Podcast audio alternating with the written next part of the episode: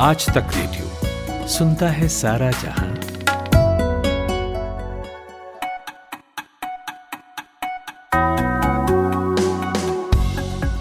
Hello good morning दिसंबर महीने की सात तारीख, दिन मंगलवार, और ये है आज तक रेडियो का मॉर्निंग न्यूज़ एनालिसिस पॉडकास्ट आज का दिन। मैं हूँ आपका दोस्त अमन गुप्ता। तो आज हम सबसे पहले बात करेंगे रूसी राष्ट्रपति व्लादिमीर पुतिन और भारतीय प्रधानमंत्री नरेंद्र मोदी के बीच हुई मुलाकात की। दोनों देशों के बीच कल किन समझौतों, किन बातों पर सहमति बनी? और क्या इस मुलाकात के बाद अमेरिका से हमारे रिश्तों पर कोई असर पड़ सकता है? इसके बाद समझेंगे कि क्या है बैंकिंग लॉ अमेंडमेंट बिल, जिसे संसद में सरकार लाने जा रही है और बैंक कर्मचारी इसका जमकर विरोध कर रहे हैं। और बिहार में जातीय जनगणना कराने के लिए सत्ता पक्ष से लेकर विपक्ष तक का बड़ा ज़ोर है। तो ये इतनी महत्वपूर्ण क्यों है और किस तरह की राजनीति छिपी है इसके पीछे? फिर सबसे आखिर में दक्षिण अफ्रीका से ओमिक्रॉन के बिहेवियर पर आई एक नई स्टडी के बारे में जानेंगे। जानेंगे इसमें क्या खुलासे हुए हैं। लेकिन अभी सुनिए 60 सेकेंड हेडलाइंस खुशबू कुमार से। गुड मॉर्निंग अमन संयुक्त किसान मोर्चा की आज बैठक किसान आंदोलन की आगे की रणनीति पर होगा फैसला। पीएम मोदी आज गोरखपुर जाएँगे। दोपहर एक बजे एम्स, खाद कारखाना और आईसीएमआर के लैब का करेंगे उद्घाटन। बीजेपी संसदीय दल की बैठक आज पीएम मोदी कर सकते हैं संबोधित। पंजाब चुनाव के मद्देनजर आज एक दिन के दौरे पर राज्य में रहेंगे दिल्ली के सीएम अरविंद केजरीवाल। दिल्ली बॉर्डर से प्रदर्शनकारी किसानों को हटाने की मांग वाली याचिका पर हाईकोर्ट में होगी सुनवाई। एक्ट्रेस जैकलिन फर्नांडिस को ईडी का समन 8 दिसंबर को दिल्ली में होगी पेशी। मध्य प्रदेश सरकार का फैसला, राजीव गांधी टेक्निकल यूनिवर्सिटी की परीक्षाएँ होंगी ऑनलाइन। बांग्लादेश के पचासवें विजय दिवस समारोह में भाग लेने जाएँगे राष्ट्रपति रामनाथ कोविंद। गोवा में कोरोना के नए वेरिएंट ओमिक्रॉन के पाँच संदिग्ध केस मिले, सभी को किया गया क्वारंटाइन। सिंगापुर में भी कोरोना के नए वेरिएंट के दो केस मिले, वैक्सीन की पूरी डोज ले चुके हैं दोनों। अमेरिकी राष्ट्रपति जो बाइडेन और रूसी राष्ट्रपति पुतिन यूक्रेन के मसले पर करेंगे बात। और दिल्ली में साइबर सुरक्षा पर एस देशों का सेमिनार पाकिस्तान, चीन, उज्बेकिस्तान समेत कई देशों के प्रतिनिधि होंगे शामिल।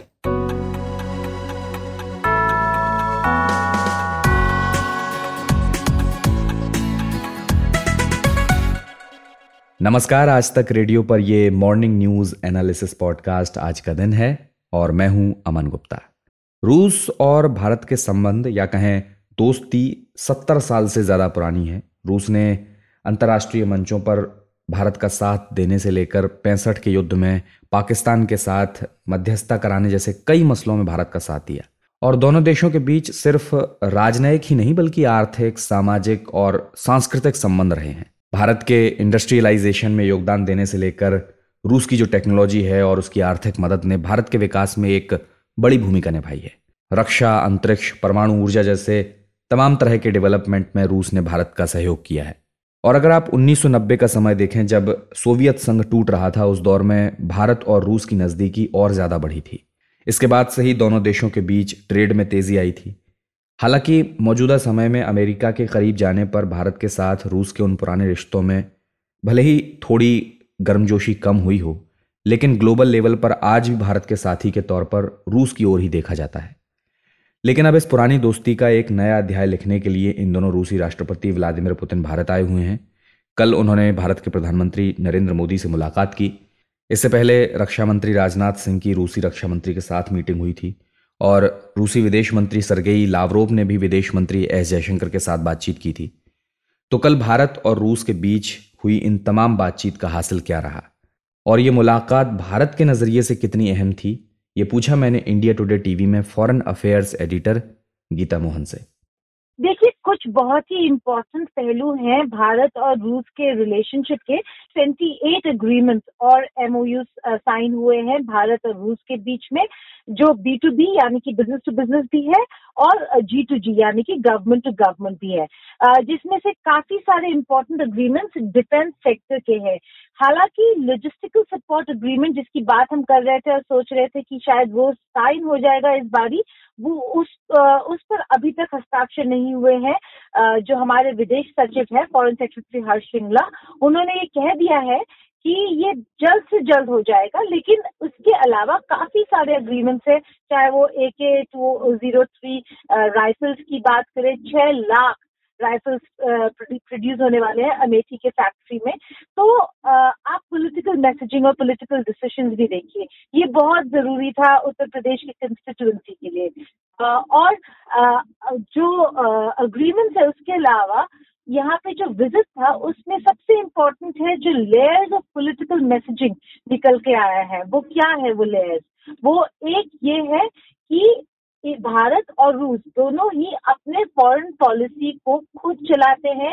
किसी तीसरे देश को डिक्टेट नहीं करने देंगे टर्म्स ये एस फोर हंड्रेड के मद्देनजर ये स्टेटमेंट दिया गया, क्योंकि अमेरिका सैंक्शन डाल रहा है उन सभी देशों में जो एस फोर हंड्रेड खरीद रहे हैं। दूसरा आतंकवाद को लेकर बहुत इंपॉर्टेंट मैसेजिंग कि जितने भी आतंकवाद के कंसर्न है वो शेयर्ड है।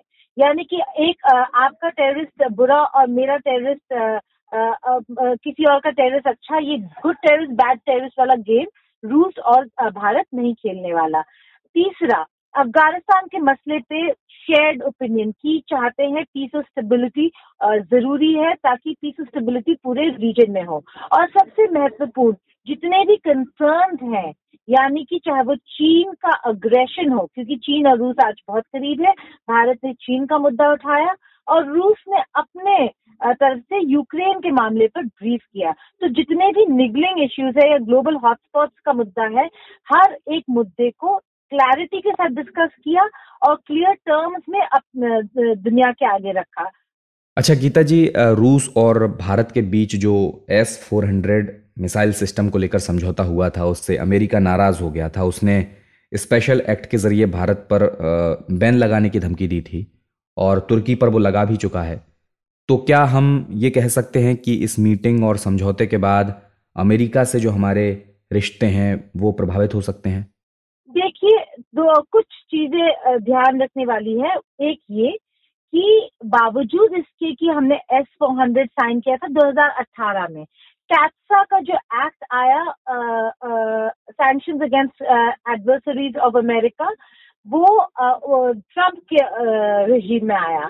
तब तक हमने अमेरिका को बता दिया था कि हमने एस फोर हंड्रेड का डील ऑलरेडी साइन कर दिया है। तो ये जो डिलीवरी है, ये तो होंगे। लेकिन हम एक कदम आगे बढ़ के कह रहे हैं कि फ्यूचर में भी जो प्रोस्पेक्ट है, वो हम किसी के सैंक्शन के डर से नहीं बंद करने वाले। सवाल आपका इम्पोर्टेंट है कि क्या इससे भारत भारत और अमेरिका के रिश्तों में फ़र्क पड़ने वाला है। भारत एक बहुत ही इम्पोर्टेंट मार्केट है। डिफेंस पार्टनर है। अगर अमेरिका बस स्ट्रेटेजिक पार्टनरशिप देखता है तो वो इकोनॉमिक पार्टनरशिप भी देखता है कि वो कितना कमाने वाला है भारत से। तो भारत को अभी बिल्कुल ही बॉयकॉट करना नामुमकिन है अमेरिका के लिए, पहली बात। दूसरी बात, ये जो मीटिंग हुआ आज, उसके बाद कल रूस के राष्ट्रपति बाइडेन के साथ, यानी कि अमेरिका के राष्ट्रपति के साथ एक फ़ोन कॉन्वर्सेशन करने वाले हैं। तो ऐसा नहीं है कि अमेरिका ने रूस से बात करना बंद कर दिया है, या अमेरिका ने चीन को बिल्कुल बॉयकॉट कर दिया, उनके भी बायोलैक्ट्रल्स हुए हैं। तो ये बायोलैक्ट्रल मीटिंग जो होगा, उसमें देखना होगा कि क्या निकल कर आता है। इससे पहले रिपोर्ट आ रहे हैं कि कुछ ऐसे लोग हैं ऑफिशियल्स हैं प्रेसिडेंट पुतिन के, जिन पर सैंक्शन डालने वाला है अमेरिका। लेकिन देखते हैं कि डिसीज़न क्या निकल कर आएगा। और दो दिन बाद आप देखेंगे, प्रधानमंत्री Narendra Modi one of the most important guest हैं प्रेसिडेंट बाइडेन के समिट फॉर डेमोक्रेसी में। तो मीटिंग्स मल्टीलैटरल कोऑपरेशन अपने खुद के बायोलैटरल कोऑपरेशन अपने नेशनल इंटरेस्ट को देखते हुए कोई भी देश उसको इग्नोर नहीं करता। तो मुझे नहीं लगता कि कंप्लीटली आइसोलेट कर देगा। हाँ ये ज़रूर है कि अमेरिका अपनी आपत्ति ज़रूर जताएगा, अपना प्रोटेस्ट ज़रूर लॉन्च करेगा कि जो आप कर रहे हैं वो सही नहीं है। क्योंकि अगर आपको हमारा टेक्नोलॉजी चाहिए तो ऐसा हो नहीं सकता कि आप रूस का भी टेक्नोलॉजी लें और हमारा ये थी इंडिया टुडे टीवी में foreign affairs editor Geeta Mohan.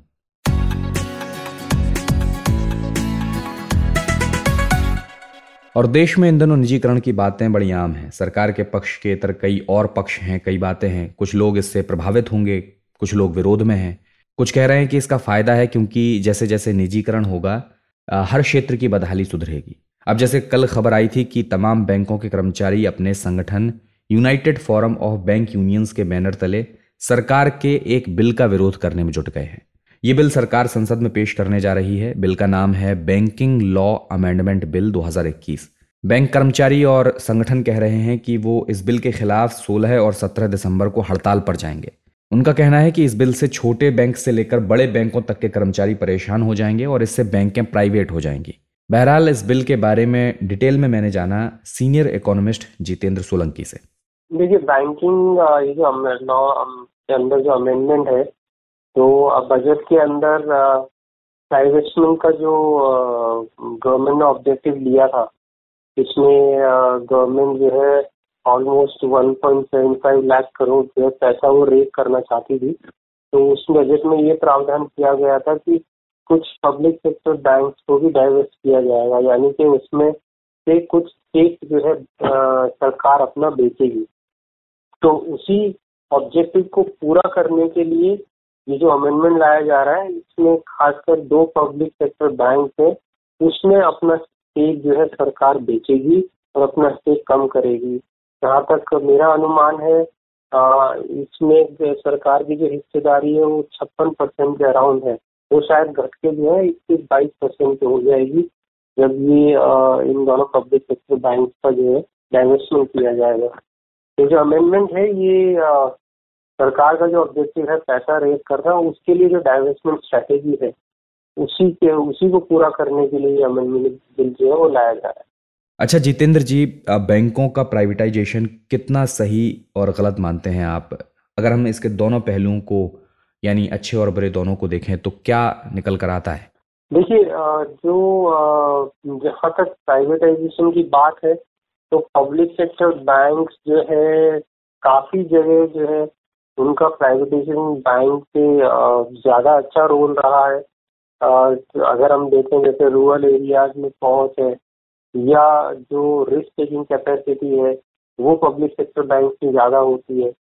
और जो डिपॉजिटर्स का जो पैसा है, वो जो है, उसकी सेफ्टी की जब हम बात करते हैं जो पब्लिक सेक्टर बैंक के लिए ज़्यादा मज़बूत होते हैं।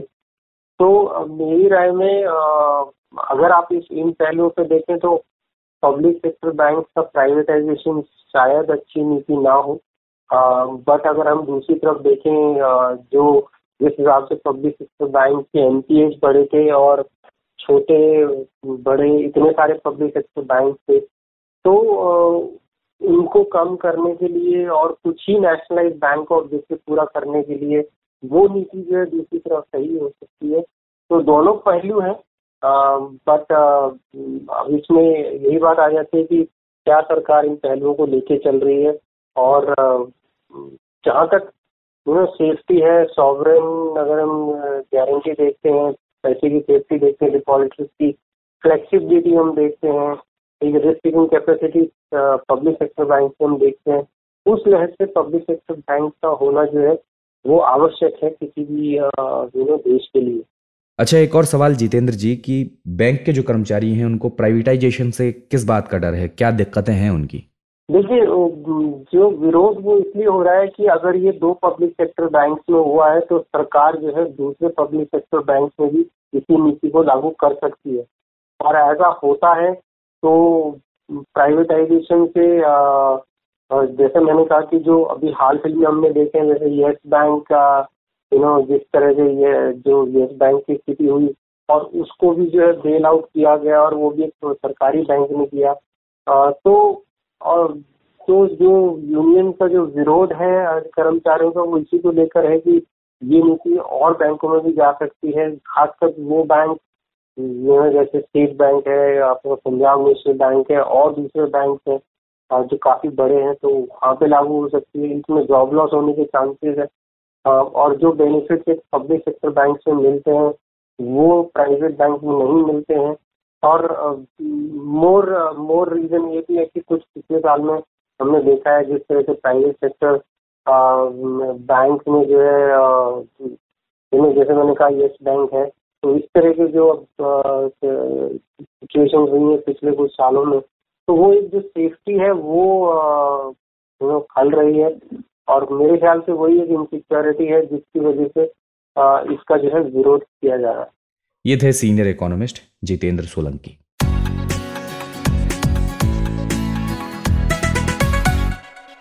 और अब बात बिहार के जातीय आरक्षण की।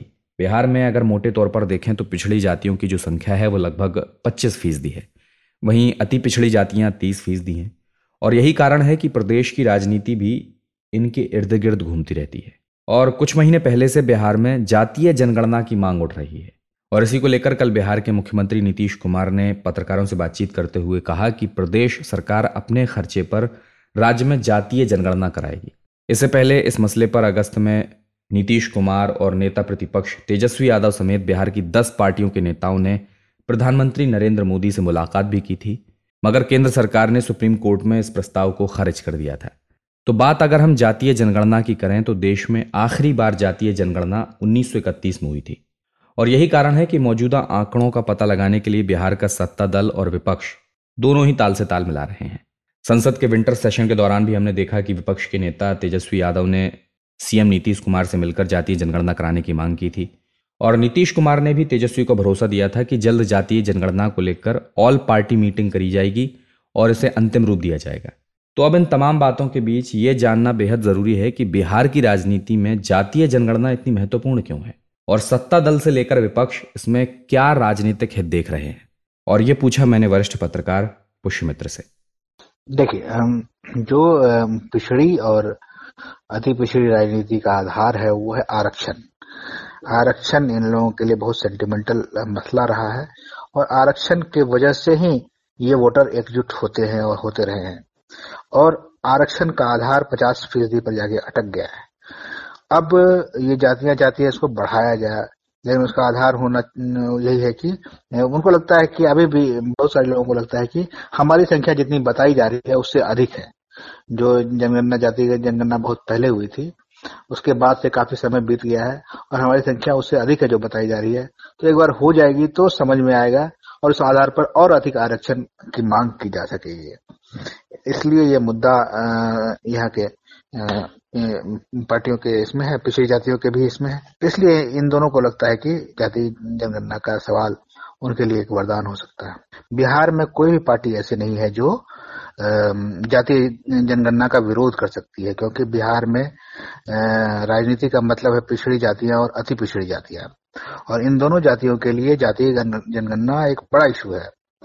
तो कोई भी पार्टी आप देखिएगा कि भले भाजपा के, का सेंट्रल लीडरशिप इस मामले मामले में थोड़ा सा संकोच में है, लेकिन राज्य के जो नेता हैं, वो सहमत दिखते हैं अंदर ही अंदर इस मसले पर, क्योंकि इसके बिना तो राजनीति बिहार में हो ही नहीं सकती है। अच्छा पुष्यमित्र, अगर हम केंद्र सरकार की बात करें तो वो जातीय जनगणना के विरोध में क्यों दिख रही है? उसकी क्या दलील है? हाँ आप कहीं भी बात करेंगे भाजपा की तो उसमें एक बड़ा बड़ा फैक्टर ये है कि भाजपा का जो कोर वोटर है, वो सवर्ण वोटर है। और उसमें, और भी दूसरे लोग अब धीरे धीरे शामिल हो रहे हैं, लेकिन कोर तो सवर्ण ही है। तो उनको जाति जनगणना बेकार की बात लगती है। उनको लगता है कि इस बहाने फिर से पिछड़ी जातियाँ आती, पिछड़ी जातियाँ मज़बूत होगी। बिहार में मज़बूत है ही तो वो चाहते नहीं है। बिहार में भी नहीं चाहते हैं, बाहर में भी वो इस इशू को लेके बहुत रिलेक्टेंट है। यूपी में तो बिल्कुल नहीं है। तो इसलिए उसको दोनों चीज़ें देखना है, भाजपा को। उसको अपने कोर वोटर को भी सेटिस्फाइड रखना है और साथ के साथ अब यहाँ बिहार में जो उनके पिछड़े और अति पिछड़े वोटर हैं, उनको भी, उनके लिए भी सोचना है। आप देखिए कि बिहार में पैंतीस पैंतीस साल से बीजेपी है, लेकिन अभी तक मज़बूत नहीं हो पाई है और इंडिपेंडेंट नहीं हो पाई है कि बिना किसी पार्टी के वो सरकार बना ले। उसकी वजह यही है कि बिहार की राजनीति थोड़ी अलग तरह की है। यहाँ लीडरशिप सवर्णों के तरीके से या जो बीजेपी का अपना तरीका उस तरीके से नहीं होती। यहाँ पिछड़े और अति पिछड़े राजनीति के बहुत मज़बूत ये है हिस्सेदार हैं। भाजपा ने कई बार कोशिश की कि पिछड़े पिछड़े नेताओं को राजनीति में लाया जाए। नंद किशोर यादव से लेके अभी रामकृपाल यादव और तमाम दूसरे लोग नित्यानंद राय सबका सबका उन्होंने इस्तेमाल किया प्रेम कुमार का लेकिन हो नहीं पाया। तो वो इसको बिहार में नहीं छेड़छाड़ कर सकती है। लेकिन केंद्र में चूँकि उसके को, कोर वोटर सवर्ण है तो उनको भी खुश करना है। तो दोनों के साथ साथ उसको चलना होगा। ये थे वरिष्ठ पत्रकार पुष्यमित्र।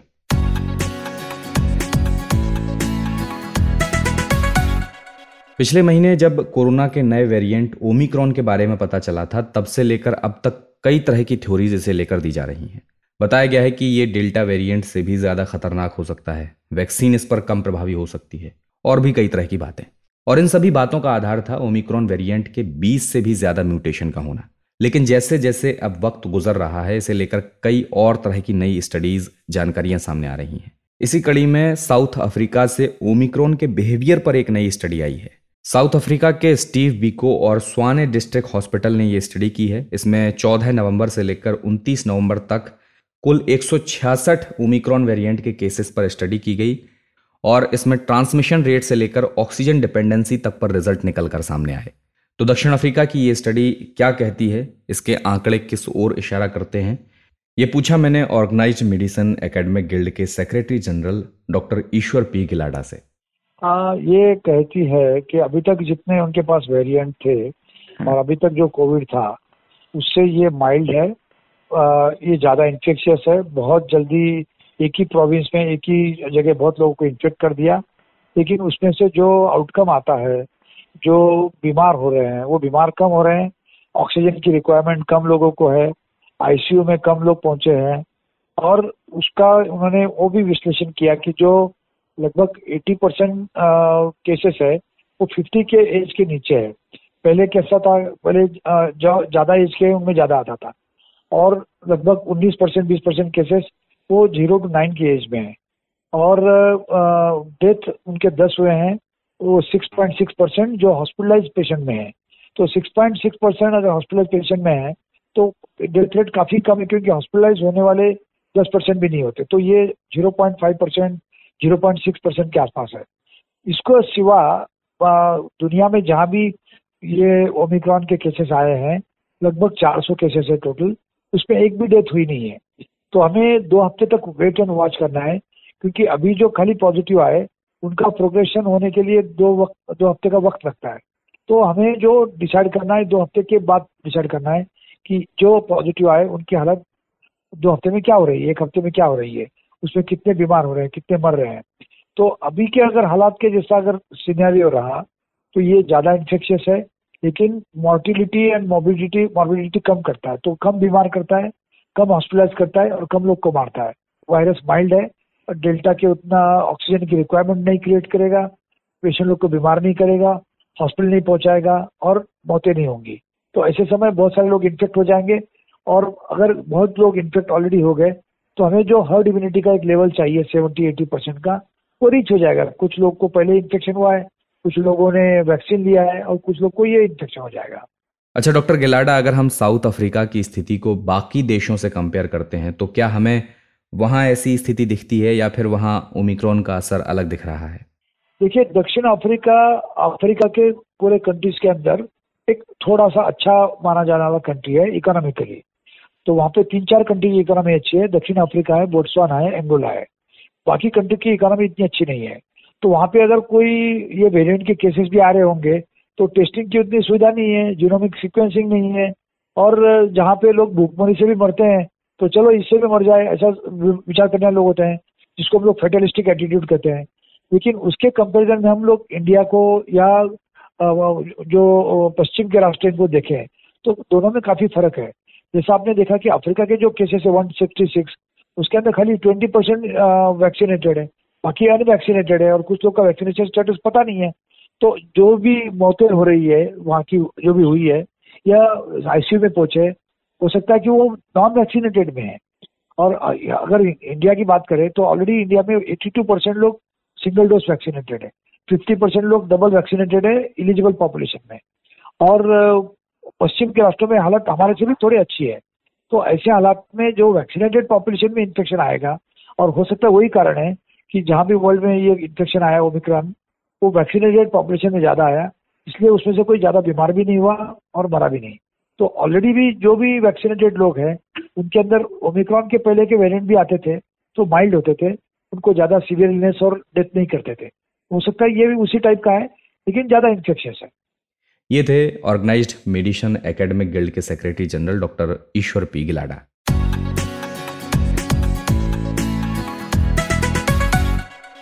और अब आपको देश विदेश के अखबारों से सुर्खियाँ बताने का समय है।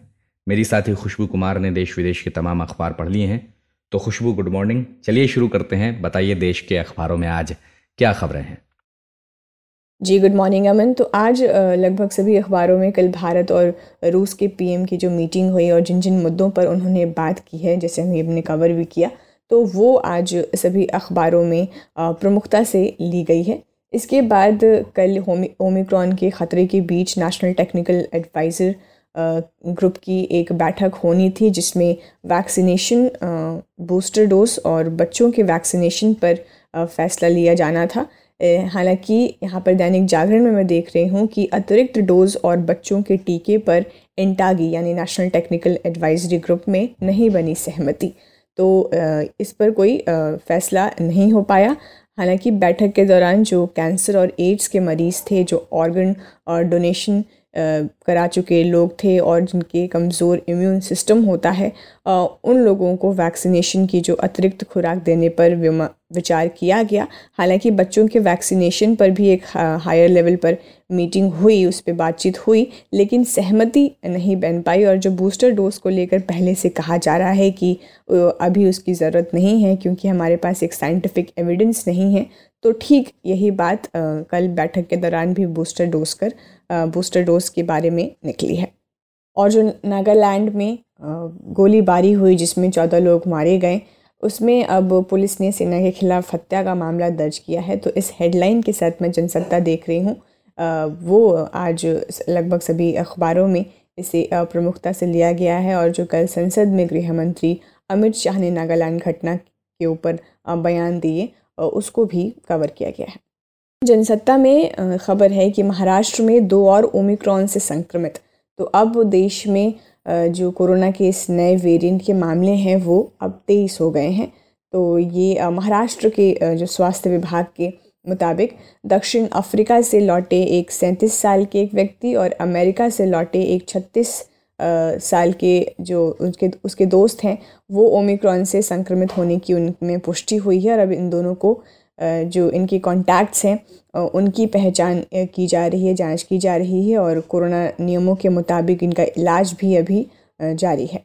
जी, खुशबू और जिस तरह से ओमिक्रॉन के लगातार केस बढ़ रहे हैं, उससे स्टॉक मार्केट में भी गिरावट देखने को मिल रही है। कल जो बीएससी सेंसेक्स था, उसमें करीब साढ़े नौ सौ अंक की गिरावट आई और वो छप्पन हज़ार सात सौ चौहत्तर पर बंद हुआ।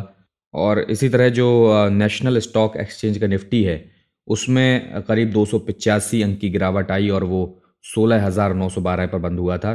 तो ये खबर प्रमुखता से कई अखबारों ने ली है और मैं द टेलीग्राफ में ये खबर देख रहा हूँ, वहाँ से आपको बता रहा हूँ। इंडियन एक्सप्रेस पर एक खबर में और भी देख रही हूँ, अमन की।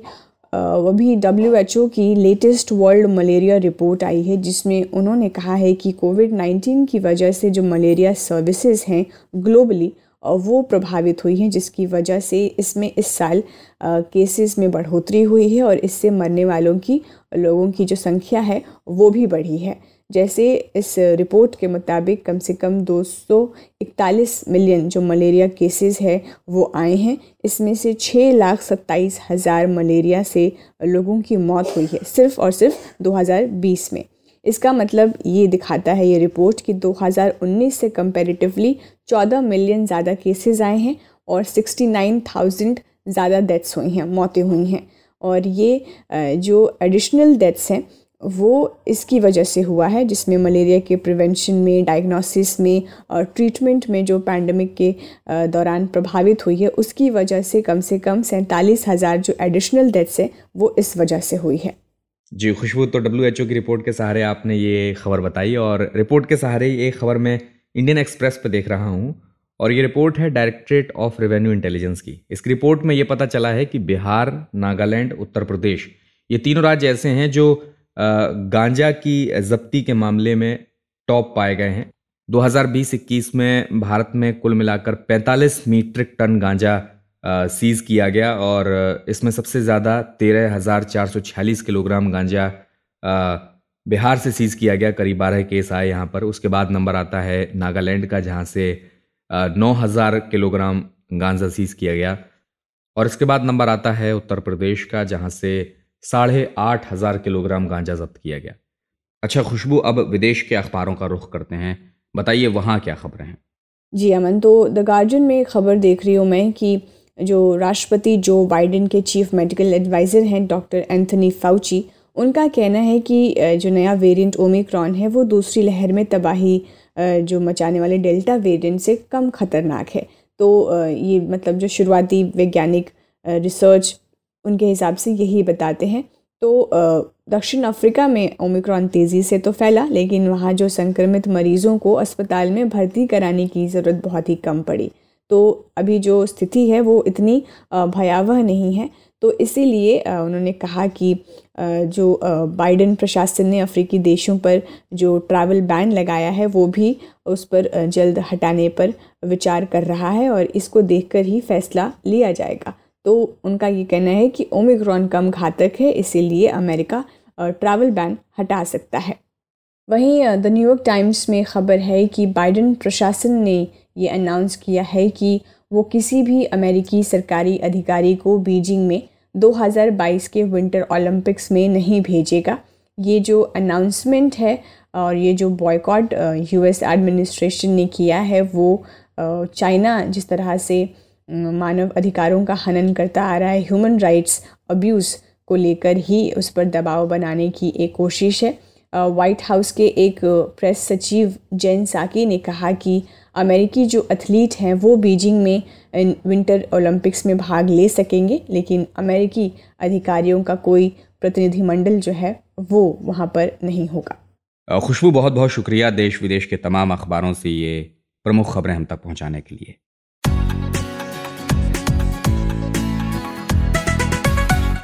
और अब जानते हैं आज के दिन का इतिहास। तो 1911 में आज ही के दिन भारत की राजधानी कलकत्ता से बदलकर दिल्ली कर दी गई थी। 1971 में आज ही का दिन था जब भारतीय संसद ने पूर्व राजाओं को दी जाने वाली सभी सुविधाएँ रद्द कर दी थी। आज ही के दिन 1964 में राष्ट्रकवि के रूप में विख्यात हिंदी के जाने माने कवि मैथिली शरण गुप्त का निधन हुआ था। साथ ही आज तमिल और हिंदी फ़िल्म अभिनेता रजनीकांत का जन्मदिन भी है। वे इकहत्तर साल के हो गए हैं। तो अब आपसे मॉर्निंग न्यूज़ एनालिसिस पॉडकास्ट में विदा लेने का वक्त हो गया है। अगर आपका कोई सुझाव है, शिकायत है तो आप हमें रेडियो एट आज तक डॉट कॉम पर ईमेल करके बता सकते हैं। इसके अलावा अपना कीमती फीडबैक आप हम तक सोशल मीडिया के ज़रिए भी पहुँचा सकते हैं। Facebook Twitter Instagram YouTube Telegram इन सभी जगहों पर आज तक रेडियो मौजूद है। वहाँ पर हमसे जुड़िए ताकि आज तक रेडियो के प्रोग्राम से जुड़ा कोई भी अपडेट आपसे छूटने ना पाए। आज तक रेडियो के प्रोग्राम्स आप तमाम ऑडियो ओटीटी प्लेटफॉर्म जैसे Spotify Google podcast Apple podcast Podchaser पर भी सुन सकते हैं। यहाँ पर आप हमारे प्रोग्राम्स को सब्सक्राइब कर सकते हैं। आपको रेगुलर अपडेट मिलता रहेगा। मेरा नाम अमन गुप्ता है। इस पॉडकास्ट के लिए साउंड मिक्सिंग की सचिन द्विवेदी ने, इसे प्रोड्यूस किया हमारे साथी सूरज कुमार ने। कल फिर होगी मुलाकात। तब तक के लिए नमस्कार। भाषा के ग्रामर से मिले, कब, क्यों, कैसे, कहा, किसने, ये ऐसे शब्द हैं, जो सेंटेंस में जुड़ जाएँ तो उसे सवाल बना देते हैं। और सवालों के बारे में आइंस्टीन ने कहा था the important thing my friend is not to stop questioning मैं हूँ नितिन ठाकुर, और लेकर आया हूँ एक ऐसा पॉडकास्ट जिसमें हम हर टॉपिक का रेशा रेशा खुलने तक सवाल पूछने से थकते नहीं। यहाँ हम बात करते हैं समंदर में दफन इतिहास से लेकर आसमान में उड़ते साइंस तक की। तो हर गुरुवार मेरी दुकान पर मिलेगा चार किताबों के बराबर ज्ञान। आज तक रेडियो पर पढ़ाकू नितिन में हमारी वेबसाइट के अलावा एप्पल पॉडकास्ट, गूगल पॉडकास्ट और स्पॉटिफाई पर भी।